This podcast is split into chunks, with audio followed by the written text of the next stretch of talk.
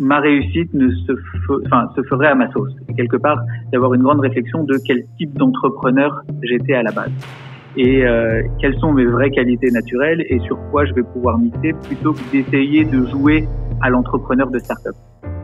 Les méthodes traditionnelles euh, seront de toute façon amenées à être changées. changées, changées. La, la, tech permet de nouvelles approches. approches. Uncover, le podcast de Pulse Incubateur HES, vous dévoile les coulisses de l'innovation à travers des rencontres inspirantes qui nous portent vers un monde meilleur.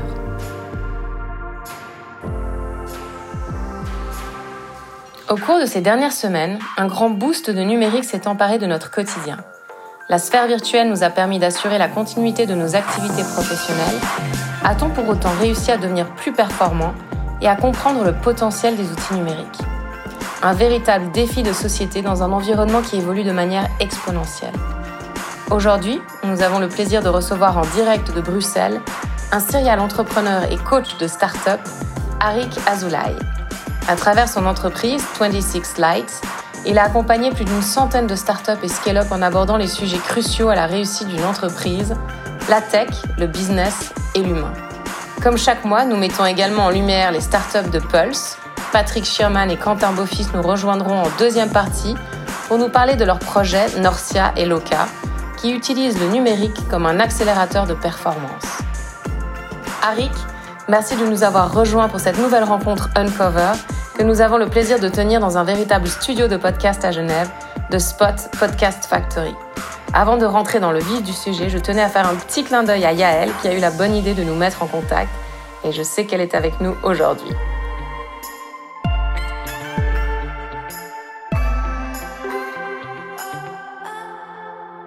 Voilà, les introductions sont faites. Arik, je te propose de nous dire quelques mots sur ton parcours atypique et non moins passionnant parce que tu fais partie de ces jeunes voix qui, malheureusement pour nous, ont choisi de partir, se lancer ailleurs.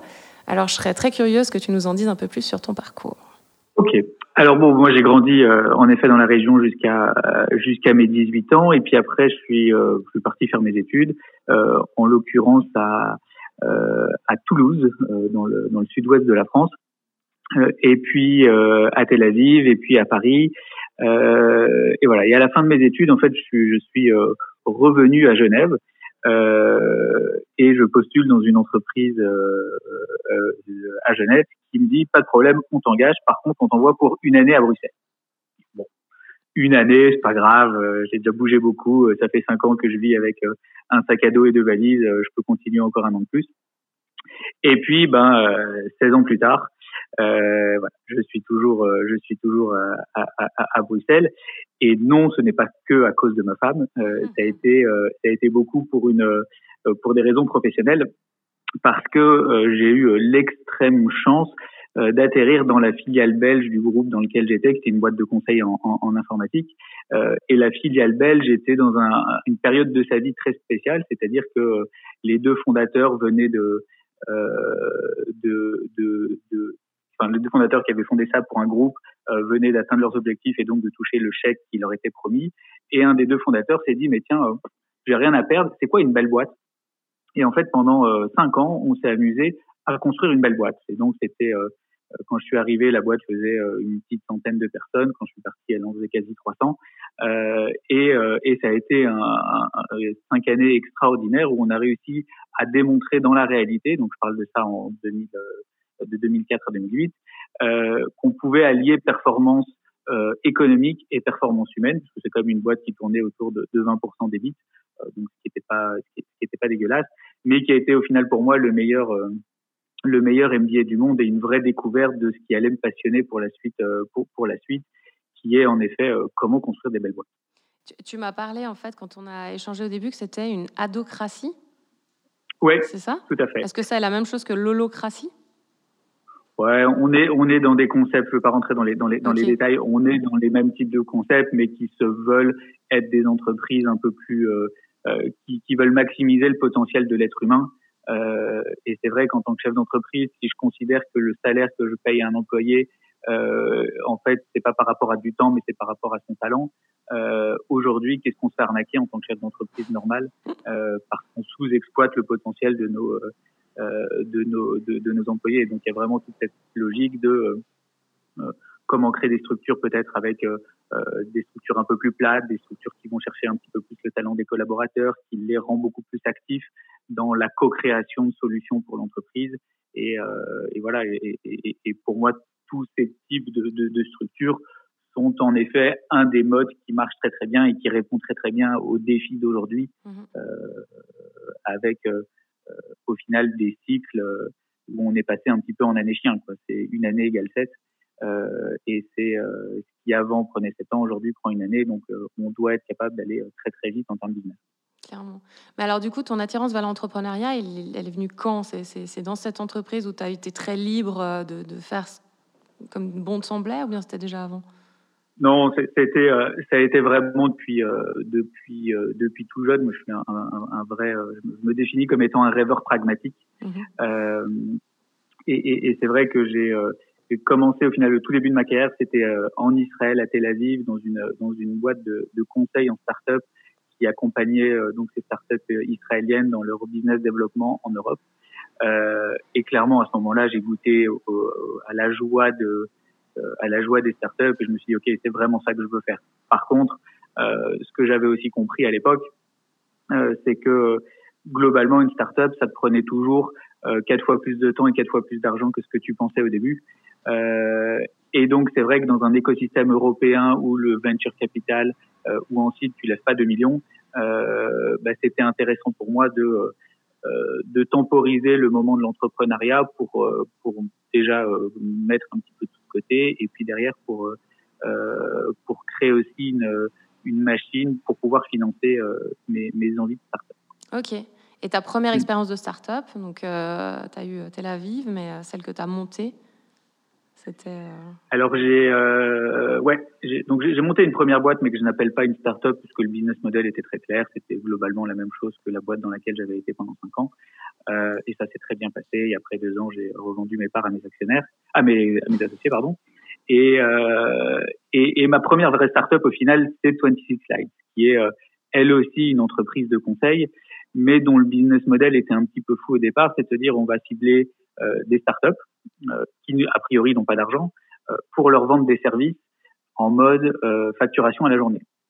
On va quand même regarder un peu comme un débile au début, surtout que tout l'aspect conseil euh, tout l'aspect conseil était quand même, le terrain était déjà un peu occupé par les par, les par les pouvoirs publics. Euh, et donc voilà. Et donc moi j'ai plutôt fait le pari de dire que les entrepreneurs ils ont besoin pas de longs cycles de candidature et de choses comme ça qui sont un peu lourds et qui fait qu'au moment où euh, où le programme commence, bah, tu déjà plus le même besoin, euh, mais ils ont besoin d'un partenaire euh, d'un partenaire rapide, enfin, d'un partenaire qui est capable de les accompagner sur euh, plus ou moins du long terme et qui est capable aussi de euh, d'aller très vite. Et donc c'est vraiment sur cette base-là qu'on a qu'on a commencé qu'on a commencé cette histoire. Donc ça c'était vraiment la première startup. Et puis la deuxième startup, ça a été ça a été Didicast, qui elle est la, la vraie startup dans son dans sa définition la plus la plus pure parce qu'il y a un gros aspect techno derrière. Ok. Puis on en parlera après. Ouais. Tout à fait. Excellent. Et donc dans, dans, le monde des startups, on parle souvent de, de succès, mais encore plus souvent d'échecs. Euh, alors, ben, les, les, jeunes de chez Pulse euh, sont en train de prendre plein d'infos pour euh, pouvoir éviter ces échecs et puis essayer de, de voilà, d'éviter les, les, écueils classiques des, des startups. Quelle est ta relation, toi, à l'échec? Est-ce que tu as été confronté relativement souvent à, à, cette problématique? Et puis à chaque fois, tu as rebondi ou bien est-ce que finalement, ça fait pas tellement partie de ton vocabulaire? Alors, j'ai eu la chance d'être assez successful au début. Euh, mais clairement, quand je regarde mon parcours, qu'est-ce que j'ai fait comme connerie euh, euh, forcément un peu sérieux. Je me dis, mais il, m'aurait fallu une année et quatre fois moins d'argent pour pour faire exactement ce que j'ai fait. Mais voilà, ça fait partie du ça, ça, fait partie des choses. Et, et c'est vrai que mon, mon secret que, que, je voulais partager avec avec vous aujourd'hui, c'était d'avoir très vite pris conscience que euh, ma réussite ne se, enfin, se ferait à ma sauce. Et quelque part, d'avoir une grande réflexion de quel type d'entrepreneur j'étais à la base. Et euh, quelles sont mes vraies qualités naturelles et sur quoi je vais pouvoir mixer plutôt que d'essayer de jouer à l'entrepreneur de start-up. Et donc, c'est vrai qu'en partant de mes qualités, c'est quand même vachement plus facile pour, pour commencer à réussir. Et puis après, bah, celles qui manquent, on les acquiert au fur et à mesure. Et, et, ça, c'est vraiment, voilà, c'est ce qui m'a permis de diminuer, de, de, pour l'instant, ne pas connaître beaucoup d'échecs. Je crois que c'est le premier atelier qu'on donne quand les gens arrivent chez Paul, c'est quel entrepreneur je suis, avec tout un hmm. mapping, etc., les valeurs et compagnie. C'est vrai que c'est hyper important. Il y, y, a un sujet donc, que, que j'aime bien amener dans ces conversations, c'est justement ces écosystèmes euh, qui, qui, sont différents de la Suisse pour comprendre en fait qu'est-ce, qu'est-ce qui t'a qu'est-ce qui te fait rester qu'est-ce que comment tu trouves cet écosystème d'innovation est-ce qu'il y a un terreau particulièrement propice euh, à l'entrepreneuriat à l'innovation en Belgique? Alors euh... bon je vais, je vais, je vais répondre très franchement.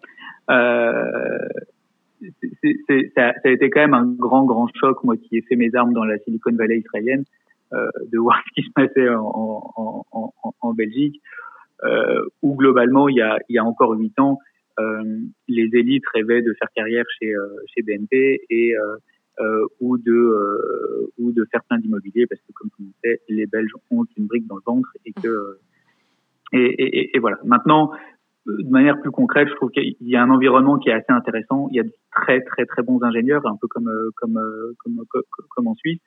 Euh, il y a des très bons subsides.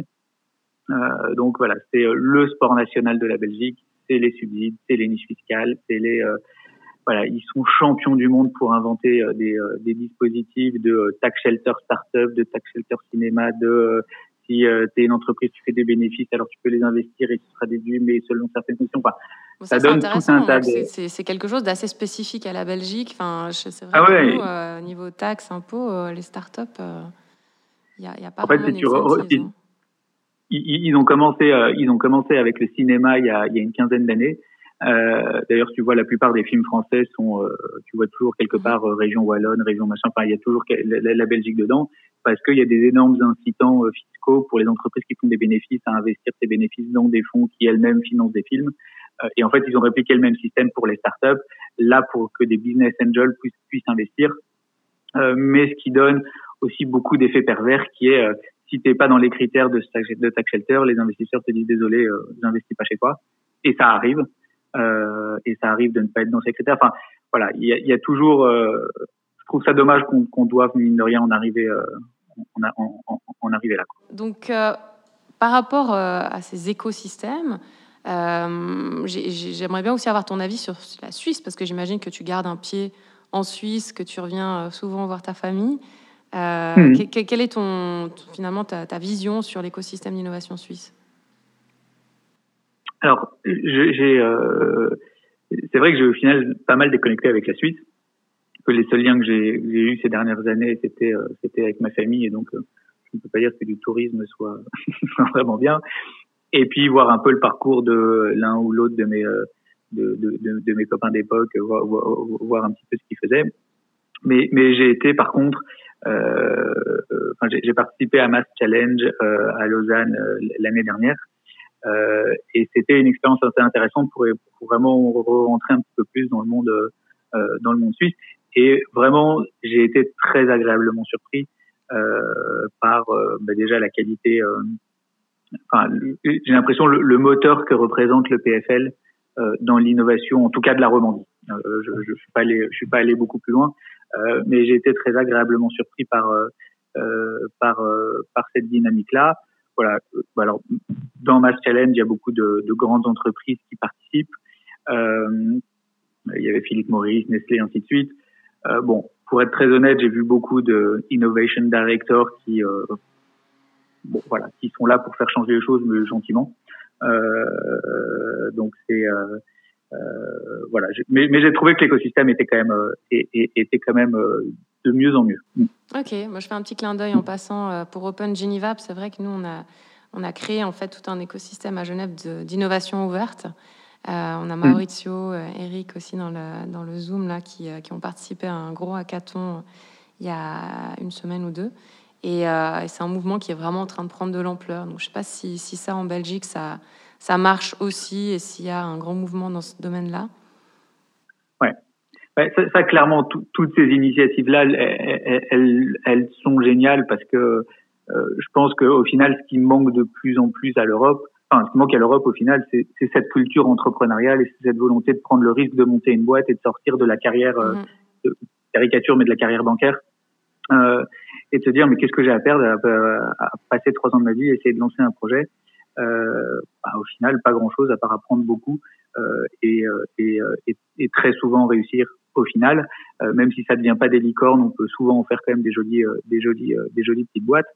Et, et voilà, donc je crois qu'il y a un vrai gros travail de, de, de, de sensibiliser à, de, de, faire en sorte que qu'il y ait plus d'entrepreneurs parce que voilà, le succès de toutes les Silicon Valley qui marchent, euh, elle est basée aussi sur le nombre. Quoi. Juste, euh, et je crois que c'est aussi une question d'état d'esprit. L'autre jour, je discutais avec Franck euh, Rouillet, là, qui a aussi un, une start-up chez Pulse, BoxUp.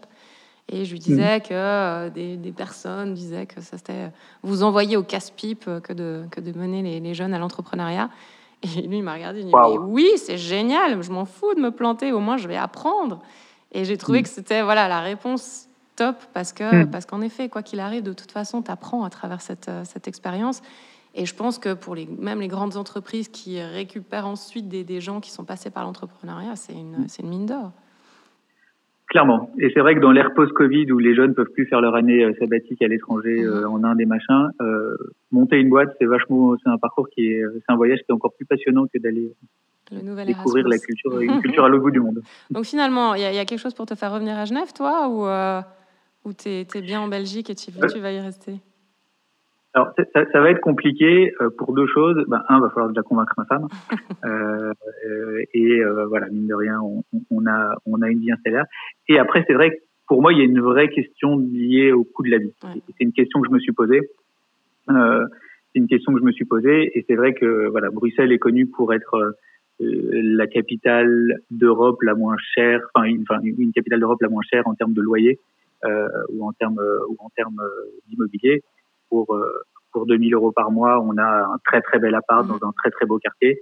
Euh, là où en Suisse, on est plus sur des sur des sites 6 000 et plus par, par, mois pour pour l'équivalent. Donc voilà, il y a cette vraie question là, et c'est vrai que dans un dans une phase de start-up, bah mine de rien, ces coûts au départ, ils comptent vachement. Et, euh, et voilà, et, et, et, ça aussi, c'est, je pense, quelque chose à prendre en compte parce que euh, bah, on voit que dans beaucoup de Silicon Valley, les startups qui réussissent sont montées euh, par des euh, par des gars aux cheveux gris un peu comme moi, pas forcément par des petits jeunes qui sortent de la fac et qui euh, et qui se lancent dans leur projet parce que bah, mine de rien, il faut sur un certain nombre de sujets avoir un certain nombre d'expériences. Et le problème, c'est que quand on a des cheveux gris, on a souvent les enfants qui vont avec parce que c'est généralement qui les génère et que bah, il paraît que ça coûte un peu d'argent. Donc voilà, donc il y, a cette vraie question de et je ne sais pas d'ailleurs comment font les, les entrepreneurs, euh, les entrepreneurs. Bon, et puis alors, donc tu as parlé du Covid tout à l'heure. En effet, on n'est pas encore sorti de la crise, mais il y a eu cette, euh, cet effet d'urgence hein, le, pendant le confinement. On a, mhm. on a assisté à une accélération vers le digital first. Euh, mais faire vite les choses, ça ne veut pas forcément dire qu'on les fait bien. On a vu Zoom, Teams, Hangouts euh, devenir notre euh, meilleur ami. Alors c'est certes mm. des, outils, mais la première étape par laquelle toute structure devrait passer finalement, c'est celle d'un bilan numérique avant de définir les outils qui sont en place, non? Clairement, il y a, enfin voilà, il y a eu la réponse à l'urgence et en effet, euh, il y en a beaucoup qui disent que en, deux mois on a gagné trois ans et, je suis assez d'accord. Maintenant, en effet, je pense qu'il y, y a, pas mal de choses à repenser parce que moi, je ne fais que entendre je n'en peux plus de Zoom, je voilà, j'ai d'urticaire, je n'en peux plus de, de, de, ça. Et c'est vrai que euh, de manière globale, j'ai beaucoup de gens qui ont qui sont aujourd'hui euh, très usés et très fatigués par un mode de travail numérique qui n'a pas été adapté et, et qui n'a pas été forcément réfléchi. Donc je suis assez d'accord sur le fait qu'un bilan numérique est une très bonne idée et de se dire bah tiens, même d'ailleurs de manière générale, euh, comment maintenant repenser notre, euh, notre manière de travailler avec ce que je gagne et avec ce que je perds aussi. Est-ce qu'on attend d'ailleurs la même productivité? Est-ce que c'est un gain de productivité? On a aussi beaucoup entendu, bah tiens, euh, au final, en une journée, je peux en faire vachement plus parce que soit je me déplace pas chez mes clients, soit euh, je dois pas me déplacer d'une salle de réunion à l'autre, je peux enchaîner les meetings. C'est vrai que du coup, on en fait plus. Enfin voilà, il y a beaucoup de choses à repenser. Et puis, après, très simplement, parce qu'on est aussi dans des cultures très latines, euh, c'est Comment on remplace la machine à café? Euh, Comment on remplace le lunch? Comment on remplace le et dans le couloir?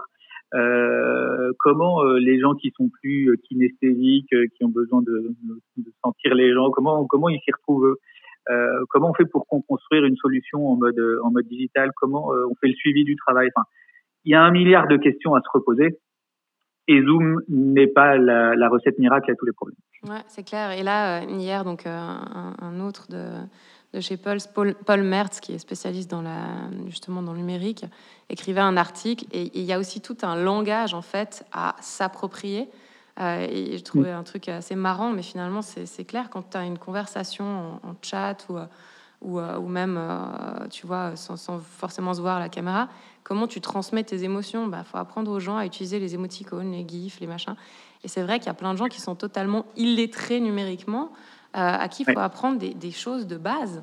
Euh, donc ça fait vraiment partie de cette littérature numérique, hein, comme on appelle ça, mais qu'on apprend très peu finalement.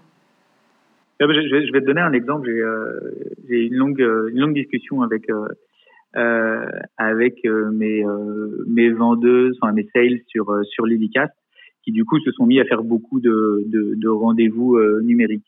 C'est vrai que pour elles, il y avait quelque chose de très compliqué, c'était la gestion du double écran. Euh, c'était simplement le dire comment je montre ma presse et voir mon interlocuteur en même temps parce que quelque part je vais quand je suis vendeur j'essaye de détecter du non verbal pour essayer de comprendre si l'argument il parle ou pas. Euh, mais si je monte ma presse je vois plus la personne. Comment je fais? Et du coup de se sentir très euh, très mal à l'aise et très peu efficace au, final au début euh, par rapport à ça. Et, et pour toi, c'est lesquelles les entreprises qui s'en sortent le mieux et comment en fait? Alors, les, les, entreprises qui s'en sortent le mieux sont déjà celles qui, bon, celles qui avaient déjà mûri la réflexion depuis beaucoup. Je sais pas s'il y a eu la, même tendance en, en Suisse qu'en Belgique, mais il y a, il y a eu euh, ces cinq dernières années un gros gros mouvement de la part des grosses entreprises pour implémenter euh, des politiques qu'elles appellent euh, NWOW, New Way of Working, euh, qui visaient globalement à économiser 20% de loyer en, en, en, en, en obligeant tous les employés à passer un jour par semaine en, télétravail euh, et du coup d'économiser, de passer en bureau flexible et du coup d'économiser 20% de la surface. Le calcul, le calcul était très bon. Donc elles ont, elles avaient déjà beaucoup investi là-dedans. Euh, des entreprises comme euh, comme AXA, comme ING, comme enfin, voilà, des, des, des, assez grosses boîtes. Donc c'est euh, celle-là était forcément mieux préparée que que la PME qui avait encore tous ses classeurs et ses dossiers dans euh, au bureau et qui s'est retrouvé un petit peu dépourvu en disant mais euh, comment je travaille quoi Oui, j'ai mes emails, mais je peux pas traiter les, je peux pas traiter les réponses quoi. Et, euh, et voilà. Et après, de manière générale, et, et, et pour rebondir sur ce que j'ai dit avant, celles qui s'en sont le mieux sorties restent quand même celles qui avaient déjà un état d'esprit agile et qui ont construit un état d'esprit agile sur sur base de euh, voilà, on a un marché qui change, on a un, un, environnement qui change, on doit être capable de s'adapter et euh, euh, et qui ont construit cette culture d'entreprise-là. Qui avaient fait leur bilan numérique, choisi les bons outils en regard des process et qui euh, étaient déjà prêts en fait. Mm. Ah ok. Par rapport aux startups que vous accompagnez, mm-hmm. bah, en général, comme tu le disais tout à l'heure, hein, une startup, ça a peu de moyens. Tu dois assurer sur tous les plans, stratégie, expérience client, organisation, innovation produit, communication. Euh, chez 26 Slides, vous faites ressortir le potentiel des outils numériques pour permettre à vos startups d'améliorer leur performance et d'accélérer leur croissance, c'est ça? Donc dans, la jungle numérique euh, qui, que, voilà, qui nous entoure, et encore plus en temps de crise, quels sont pour toi les outils que vous utilisez pour, accompagner vos clients qui te semblent vraiment euh, sortir du lot?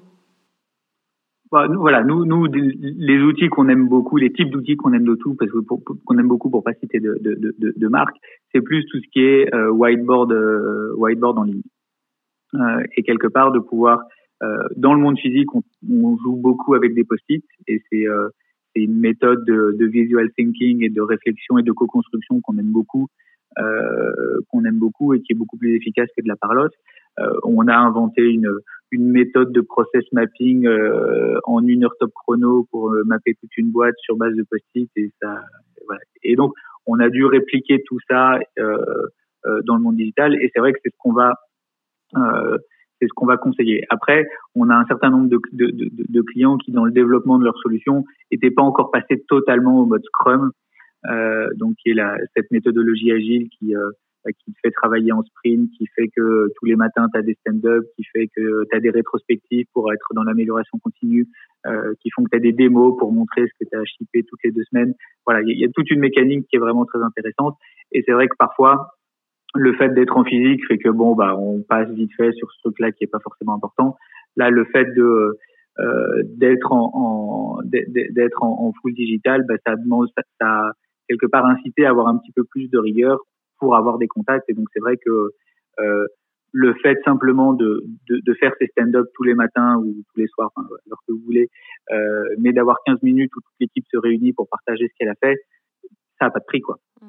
Et c'est vrai que euh, pour revenir sur une notion de qu'est-ce qui est pour moi très compliqué dans le monde digital, euh, c'est l'énergie que ça demande parce que tout doit être planifié. Euh, et que euh, et, que planifier, bah, ça prend beaucoup d'énergie. Alors il y a des gens qui le font euh, la main, mais pour moi, 80% des gens, c'est quand même un effort de planifier les choses. Euh, voilà. Ce que j'aime bien justement dans la méthode Scrum, c'est qu'on met en place une routine où on se pose plus la question et se dire, voilà, nous tous les matins à 9h15, euh, on a notre on a notre stand-up. C'est une, une, heure à laquelle on s'est tous mis d'accord entre les couches, enfin les left les left et pour dire ok ça convient à peu près à tout le monde. Il y en a un qui est d'ailleurs très left qui le fait toujours depuis chez lui le matin et comme ça ça lui permet d'arriver un peu plus tard un peu plus tard après. C'est un des compromis mais on se pose plus la question, voilà, tous les matins à cette heure-là. Et donc, quand on a quelque chose à se dire, ben, si c'est pas urgent, on n'interrompt pas quelqu'un ou on l'appelle pas dans la journée pour ça. On sait qu'on a le lendemain matin pour en parler et ça donne une routine qui est très bien. De la même manière, euh, toutes les deux semaines, on va euh, démontrer au reste de l'équipe qui a été développé, ce qu'on a implémenté. D'ailleurs, tant au niveau euh, technique qu'au niveau business. Euh, et du coup, on participe vraiment à cette information en mode, un peu plus, sympa. Et puis les rétrospectives pour aussi, nous, on essaie de faire ça tous les mois euh, pour, euh, bah, ok, qu'est-ce qu'on a bien fait ce mois-ci, qu'est-ce qu'on peut améliorer, et puis euh, avoir des processus comme ça où on, est dans l'amélioration continue en permanence. Ah, c'est intéressant. Et ce que tu dis, c'est que c'est vrai que c'est très énergivore. Donc pendant le confinement, c'est vrai qu'on s'est souvent donné rendez-vous pour des ateliers, des conférences, des permanences, mais mais c'est vrai que ben, ça demande beaucoup d'énergie. Alors quand, quand on se retrouve en vrai, finalement, tout le monde est là, oh, mais on se voit plus. Euh, mais donc en vrai, il faut aussi se donner des rendez-vous. Mais, mais c'est vrai que ça, ça, demande beaucoup d'énergie. Euh, Peut-être j'aimerais passer à ce, ce sujet euh, qu'on a évoqué rapidement tout à l'heure, tes podcasts. Euh, Donc là, on a la chance d'être dans un vrai studio de, de podcast à, Genève. Donc, euh, je suis très contente parce qu'il n'y en a pas beaucoup. Il y a vraiment une place à prendre. Euh, et, et, ça fait partie, en fait, des outils qui ont été plébiscités pendant, pendant la crise. Hein. Et du coup, ben, j'aimerais bien que tu nous parles un peu de Lilycast, ton dernier bébé en date. Tout à fait. C'est notre dernier bébé parce que c'est une entreprise que j'ai montée avec ma femme. Ah, que j'ai montée avec ma femme et, euh, et pour la petite histoire, c'est une entreprise qu'on a montée sur sur l'échec d'une première initiative que j'avais faite moi-même dans le monde de la radio. Euh, échec relatif parce qu'on était quand même arrivé au point où Audi nous demande de venir dans son centre de R&D pour leur présenter notre solution. Donc, on était allé assez loin, mais qui n'avait pas marché. Je ne vais pas rentrer dans, les détails pour expliquer la raison. Et un soir, on s'est retrouvé avec ma femme tous les deux en disant, ah tiens, j'ai eu une idée. Et on s'est retrouvé tous les deux avec exactement la même idée. Donc, c'était assez marrant. Et on s'est dit, allez, c'est parti, on y va. Et, euh, et voilà. Donc, très vite, euh, on, a développé ce proto. Et donc, c'est, c'est une euh, c'est une solution en effet pour pour les podcasteurs et c'est une solution qui qui va justement permettre, c'est une application all-in-one qui va permettre de gérer tout le life cycle de son podcast, de la création à la publication, en mettant un gros gros focus sur l'aspect marketing parce qu'on sait que le, problématique du podcast c'est pas tellement de le faire on sait que c'est toujours un challenge d'avoir une prise de son qui est convenable et de brancher euh, euh, et de brancher les micros comme il faut euh, mais une fois que ça s'est réglé, on, sait que le plus gros challenge, c'est de faire en sorte qu'il y ait des gens qui, euh, qui s'abonnent à votre podcast. Et puis après, une fois qu'ils se sont abonnés, le deuxième challenge, c'est de faire en sorte qu'ils vous écoutent. Euh, et, et, et, voilà. Et donc quelque part, on a vraiment beaucoup travaillé sur euh, sur sur cette problématique-là, notamment en proposant aux podcasteurs de pouvoir euh, créer des, des, des vidéos sociales d'extraits de leur podcast euh, pour vraiment mettre en avant l'un ou l'autre extrait et avoir une mécanique très simple qui est euh, je vais euh, si j'ai un podcast par exemple mensuel ben, une fois par semaine je vais publier un extrait puis dans cet extrait je vais aussi inciter les gens à souscrire au podcast parce que c'est en faisant découvrir le contenu même que je vais pouvoir que je, enfin, qui sera mon meilleur, ma meilleure arme de marketing au final pour créer, pour créer des, des, des, des subscribers. Et, et on voit un effet tout à fait magique qui est une courbe qui monte, qui monte, qui monte. C'est pas exponentiel, hein, c'est pas des, on n'est pas là pour faire du buzz, mais on est là pour construire une audience petit à petit. Et euh, voilà, comment on arrive à 1000 subscribers? Bah, En faisant 1 plus 1. Voilà, 1000 fois.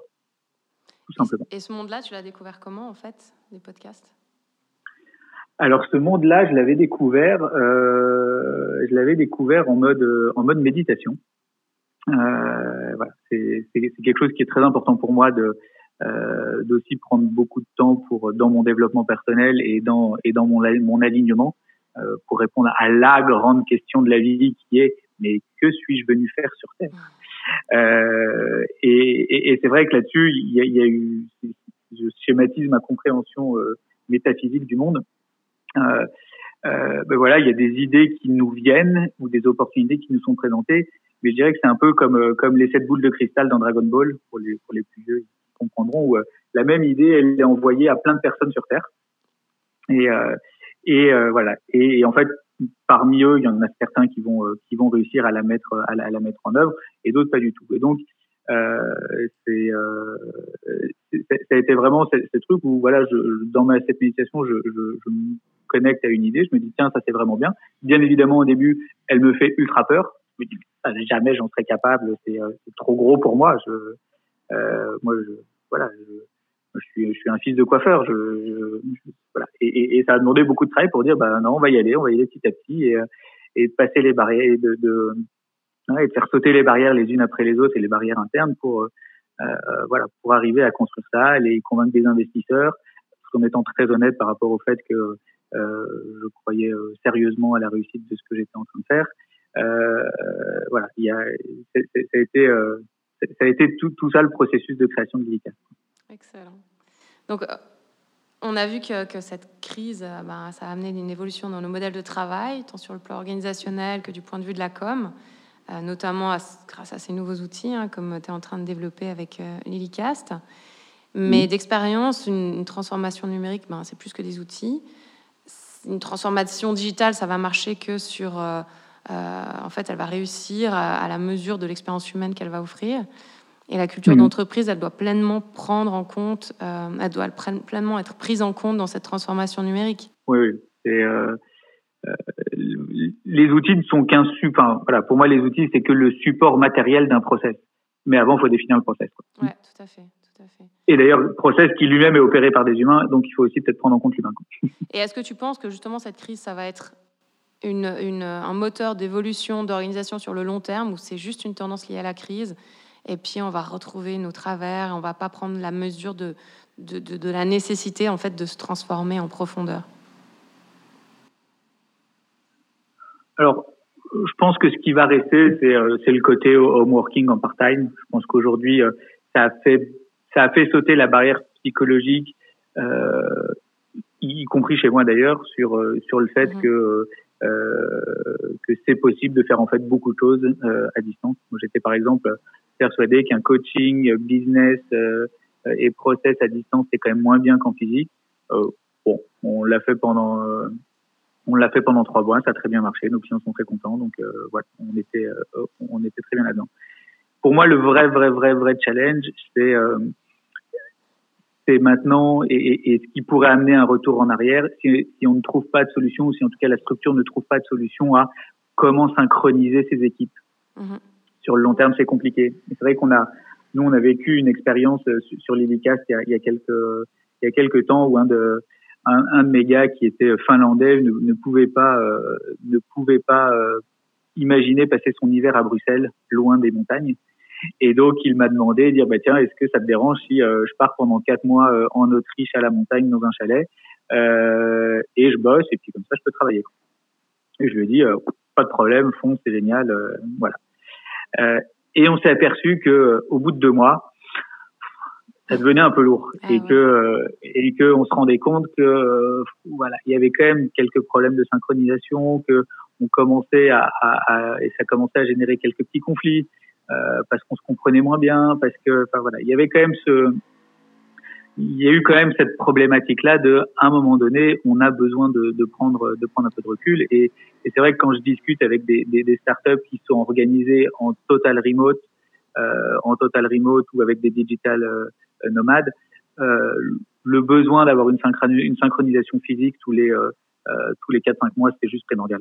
C'est ça, c'est comment tu vas pouvoir insérer l'humain au, au, sein de ta, ta, ton organisation numérique, parce que sans, sans la synchronisation entre les deux, ben, finalement, tu n'arrives pas à réconcilier le Exactement. C'est comment, comment, tu vois, l'aspect tactique de s'envoyer un fichier, se voir, ok, mais comment je recrée du lien? Ouais, et, je crois que c'est, euh, voilà, on, on, dit souvent, et les, les business angels et les, les équipes vont te le dire au début, c'est on investit dans une équipe, pas dans une idée.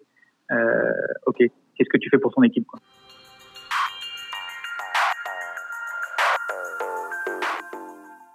Je, le temps avant, j'aimerais ouvrir la discussion à, Patrick et Quentin. Euh, donc on est face à ce défi de société, on a envie de croire à une évolution euh, collective qui combinerait la tech, l'humain, la performance. On a vu qu'il y avait les limites et puis euh, aussi les, possibilités, mais c'est pas si évident que ça. Ce qui nous pousse à, le penser, euh, c'est notamment que, c'est possible, hein, cette combinaison, c'est les projets inspirants qui émergent de, de chez Pulse. Donc deux d'entre eux sont autour de la table avec nous euh, aujourd'hui. Euh, on a Quentin Beaufils de chez Loca et Patrick Schirman de chez Norcia. Alors Quentin, le premier axe que j'aimerais développer avec toi, c'est celui de la disruption.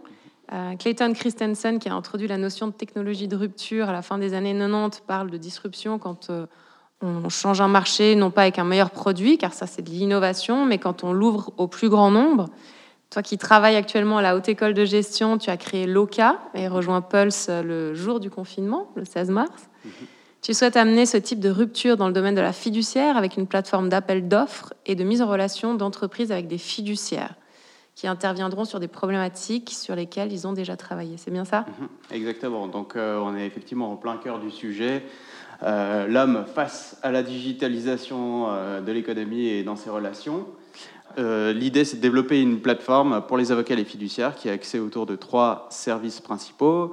Un appel d'offres, qui permettra euh, au sein d'un réseau interne, un écosystème d'avocats et de fiduciaires de procéder à des appels d'offres, de recevoir des offres de divers euh, fiduciaires et d'avocats sur une problématique donnée. Ce qui est important, c'est que actuellement, lorsqu'on va dans une fiduciaire ou un cabinet d'avocats, on n'a pas forcément un prix de marché pour un service donné. Et puis d'autre part, on est dans un monde dont l'expertise est de plus en plus euh, valorisée euh, avec euh, suite à l'automatisation de certains services. Et donc la nécessité de savoir à qui on s'adresse et si cette personne a déjà un mémo prêt à l'emploi sur lequel elle peut déjà capitaliser.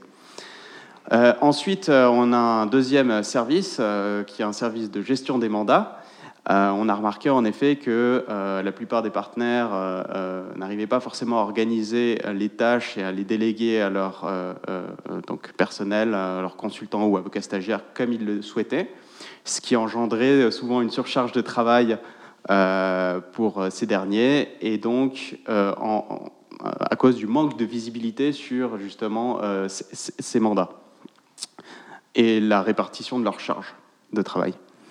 Et enfin, euh, on a remarqué également qu'il euh, n'existait pas vraiment d'application de, client, euh, donc avec lequel le, cabinet d'avocat ou la fiduciaire puisse communiquer, ou d'espace client.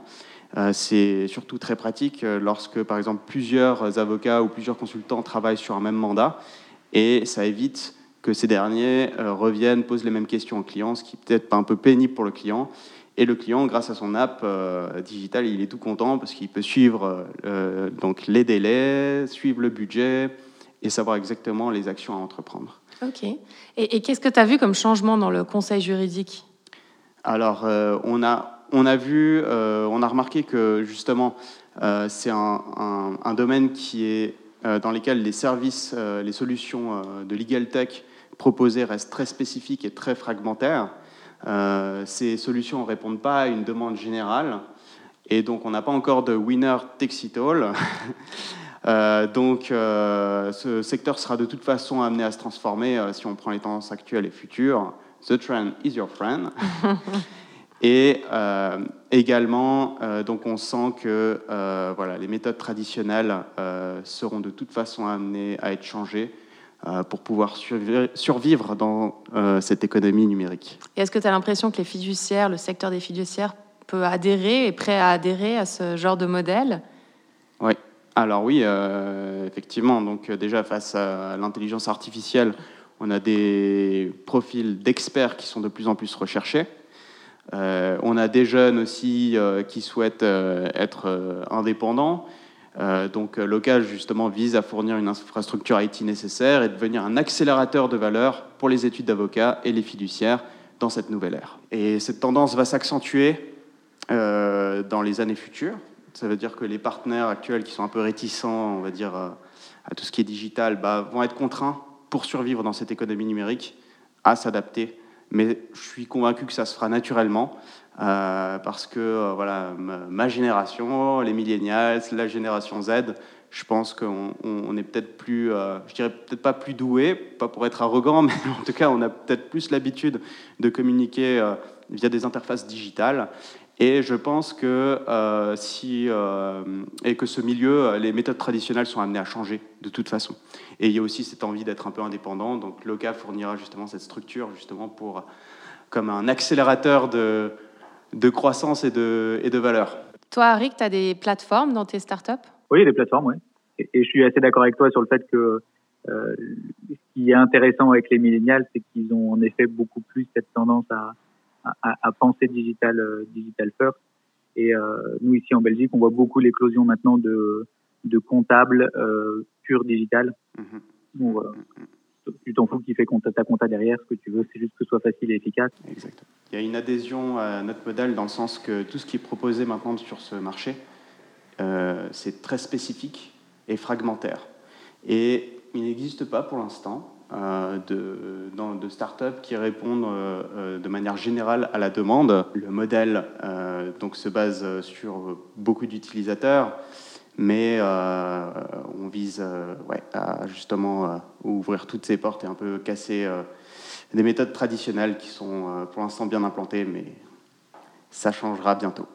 Avec Florine qui est également dans la conférence. Ok, super. Bah, merci beaucoup, Quentin. Avec toi, Patrick, euh, on rentre dans un domaine plutôt traditionnel que Harik a mentionné tout à l'heure, surtout à Genève, la finance. Avec Norcia, on voit que la tech permet également de se différencier en proposant de nouvelles approches, notamment en intégrant des critères de durabilité et de valeur. Euh, d'ailleurs, tu as, postulé au, prix IDEA, c'est un prix du développement durable qu'on a à Genève, qui est assez reconnu. Et Norcia montre à travers euh, cette, cette postulation qu'il est aussi possible de faire de la finance en se basant sur des valeurs. Alors, est-ce que tu peux nous en dire un peu plus sur ta démarche? Euh, Oui, oui, absolument. Alors, euh, tu as raison, il y a, la, tech permet de nouvelles approches. Et, dans la finance, il y, a, deux principales approches à ce niveau-là. C'est de se dire, soit la tech est là pour remplacer l'humain. depuis quelques années, on a vu se développer des conseillers financiers robotisés, ce qu'on appelle les robots advisors. Et donc, c'est une machine qui gère votre argent, en se disant que ce qui compte, euh, c'est de venir avec une offre euh, compétitive sur le prix. Et puis il y a une autre approche qui n'est pas forcément, euh, ne sont pas forcément opposées les deux, mais il y a une autre approche qui est de dire que la tech, elle est là et elle doit être utilisée comme un outil, non pas pour supprimer l'humain, mais pour l'aider, pour l'aider à, augmenter la qualité de ses services.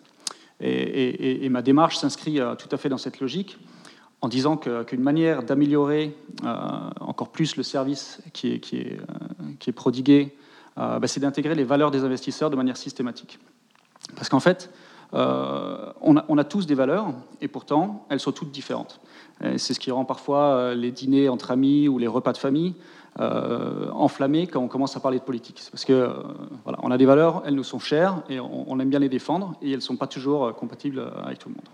Et, moi, je pense qu'une industrie euh, comme la gestion de fortune, dont, le business model est basé sur euh, la personnalisation, la haute personnalisation du service, doit être capable euh, de, proposer des solutions d'investissement qui s'adaptent vraiment avec les valeurs des clients. Et, donc Norcia, on, propose différents services à la croisée des chemins entre les valeurs et les investissements. Et, la toute première étape pour, ça, on fait comme les sites de rencontres on établit un profil de valeur, mais un profil de valeur, euh, enfin un profil valeur pour, pour, chaque investisseur. Et, et, donc voilà, pour, pour la démarche, c'est d'essayer de, de, promouvoir auprès des, des, gérants de fortune la finance durable par le prisme et leur, et leur faire comprendre qu'ils euh, peuvent, ils peuvent vraiment augmenter leur valeur ajoutée euh, au niveau de leurs clients. Mais, comment le numérique en fait, te permet d'amener cette nouvelle orientation dans un domaine aussi traditionnel? Alors oui, c'est vrai que la, gestion de fortune, c'est un domaine assez traditionnel, assez conservateur. Euh, et pour beaucoup d'acteurs dans, ce, domaine, la technologie est, vue un peu comme une menace. C'est l'algorithme qui va me prendre des parts de marché. Euh, c'est le, fameux thème éternel de l'homme contre la machine. Euh, moi, ce que, que j'essaie de montrer euh, aux professionnels, c'est que la tech doit être un outil pour mieux servir leurs clients, pour, pour le décharger d'un travail et pour qu'eux se concentrent sur là où ils ont vraiment une valeur ajoutée, à savoir le contact avec leurs clients. Et, la finance durable, en fait, elle se base sur des quantités énormes d'informations. Euh, qu'il est possible euh, d'exploiter intelligemment uniquement grâce à la tech. Euh, la tech, elle prémâche le travail. La tech filtre les informations. La tech, les retraites. Et, et, Norcia, nous, ce qu'on fait, c'est qu'on fait ce, travail d'analyse et de retraitement d'informations, mais en, en, le rendant beaucoup plus pertinent parce qu'on va s'adapter à chaque client en fonction de ses valeurs personnelles et de ses objectifs. C'est-à-dire que, par exemple, si vous voulez investir dans Novartis, bah Novartis conviendra peut-être à Quentin, mais ne conviendra pas à, Caroline ou à Rick. Et euh, c'est uniquement grâce à cette technologie et cette capacité d'analyse automatique que l'on peut vraiment euh, prendre en compte et valoriser l'unicité euh, de chaque client et de sa vision du développement durable. Et puis, alors ça, à la limite, peut-être c'est un peu pour le moteur, pour prendre l'analogie automobile, mais aussi la carrosserie.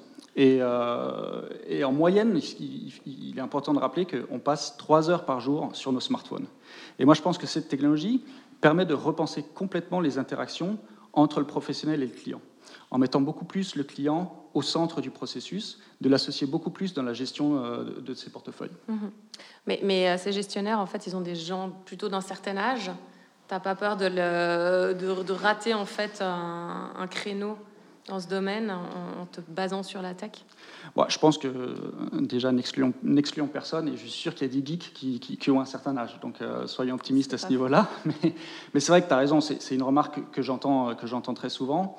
Euh, alors, la solution qu'on propose n'est pas invasive et on ne la force pas. C'est-à-dire que le client reste libre de, de, l'utilisation qu'il fait de cette technologie. S'il ne veut pas l'utiliser, bon, bah, limite, tant pis pour lui, c'est pas grave. Mais moi, ce que j'ai envie de faire comprendre euh, aux professionnels, c'est que euh, c'est la nouvelle génération. Et quand je dis nouvelle génération, c'est pas forcément les millennials, c'est les quadras, les, trentenaires. Euh, c'est cette nouvelle génération de clients qui pousse et, qui exige d'avoir accès aux services qu'offre la tech. Et, en fait, pour un gérant, la, la question elle est assez simple. C'est est-ce que je vais investir pour les clients qui sont dans ma société depuis 20 ans ou est-ce que j'investis pour les clients qui vont faire vivre ma société pour les 20 prochaines années? Et en fait, c'est vraiment là où on, se situe. Ok. Arik, ça te parle? J'aime beaucoup la réflexion de la fin sur, euh, sur en effet les, les clients de. Euh, la, typologie des clients des banques, et notamment des banques privées, euh, enfin des banques d'investissement. Et, et, clairement, il y a cette volonté d'aller d'aller séduire les, euh, les, les, les, trentenaires, quarantenaires euh, euh, qui ont créé des startups et ont fait fortune. voilà, et, et, et pour aller pour aller convaincre avec en effet le, le, le, le digital doit vraiment faire euh, doit vraiment faire partie de ça. Moi, ce, que, ce que tu fais me fait aussi pas mal penser à des, des, une des fintechs qu'on accompagne ici avec 26 Light, qui s'appelle Yield et qui euh, qui fait du modèle risk management et qui est capable d'analyser en live des, la performance d'algorithmes. Et donc, il y a vraiment cette, euh, cette notion de récolte de données et d'accompagner au final euh, d'accompagner là en l'occurrence le trader pour prendre des meilleures décisions en connaissance de cause. Et, euh, je crois beaucoup dans les approches que tu que tu développes ici, qui est oui, c'est c'est de la tech qui va aider l'humain, qui est une nouvelle boîte à outils pour l'humain pour pour être encore plus performant dans son conseil, là où il était juste limité. Donc c'est vraiment une une tendance qui est euh, qui est pour moi très très très intéressante et qui en tout cas euh, contrecarre pas mal les, euh, les aléas aujourd'hui de l'intelligence artificielle qui produisent des bons résultats, mais pas toujours. Et notamment, tu parlais des robots advisors qui font ce qu'ils font de bien, mais, mais ont aussi beaucoup de limites. Donc, qu'une approche comme celle-ci est vraiment très, très intéressante. Et après, bien évidemment, mais là, tu as peut-être encore peut-être 10 ans trop d'avance, la notion des valeurs, Malheureusement, moi, je l'ai vu, assez peu dans les gens qui ont beaucoup de pognon. Euh, ça va venir, je pense, beaucoup plus. Euh, ça va venir beaucoup plus avec euh, avec nos générations qui vont arriver à devenir des, clients de ces banques-là. Alors finalement, car il va falloir conclure, la grande question avec laquelle on repart, c'est comment maintenir ces valeurs dans un monde en constante mutation, dans lequel la performance est devenue un critère de sélection naturelle. Mais c'est vrai qu'avec vos projets, on a l'impression qu'on peut y arriver. On compte sur vous, les gars. On compte sur toi, Arik, du côté de la Belgique. Je te remercie vraiment de, euh, remercie vraiment de, m'avoir invité. Euh, Je trouve que le travail que vous faites avec, euh, enfin, si tout ce que vous faites chez Paul, c'est à l'image de la préparation qu'on a eue pour ce meeting-là que vous avez fait avec euh, je pense que vous avez beaucoup d'avenir et c'était vraiment très, très, très, très pro. vraiment félicitations. Euh, pour avoir coaché beaucoup d'animateurs radio et, de podcasteurs. Euh, voilà. Il y a, Merci. il y a quand même, euh, il y a quand même, il y a quand même déjà du, du, du, du niveau. voilà, c'est une heure, c'est toujours frustrant parce qu'on a envie de parler beaucoup plus. Et, voilà, et on a envie d'aller beaucoup plus loin. c'est ce que je trouve magique avec le format podcast par rapport aussi au format radio, qui est, bah, au final, si ça dure trois heures, ça dure trois heures, et puis si c'est intéressant, c'est intéressant. Et, et donc, rebat les cartes. Donc ça, euh, c'est c'est une piste de réflexion pour toi. C'est est-ce que tu dois forcément limiter ça à une ouais, heure c'est vrai. Euh, euh, voilà. Euh, c'était c'était très chouette. C'est très chouette de découvrir vos projets, Quentin, Quentin et Patrick, qui sont tous les deux des, des, des, des, très beaux projets. Et voilà. Et si, euh, si je peux vous aider d'une manière ou d'une autre, Caroline a mes coordonnées, n'hésitez pas. Mais, mais volontiers, et puis je te, je te prends au mot pour la semaine euh, du 20, si tu es encore là, lundi, mardi, mercredi, jeudi ou vendredi. Euh, welcome à, à, à, Pulse. On t'offre un lunch, un café, un apéro. On aime bien les apéros chez Pulse. Donc, euh, donc dis-moi quel est ton créneau, ça sera le nôtre et on se réjouira vraiment, vraiment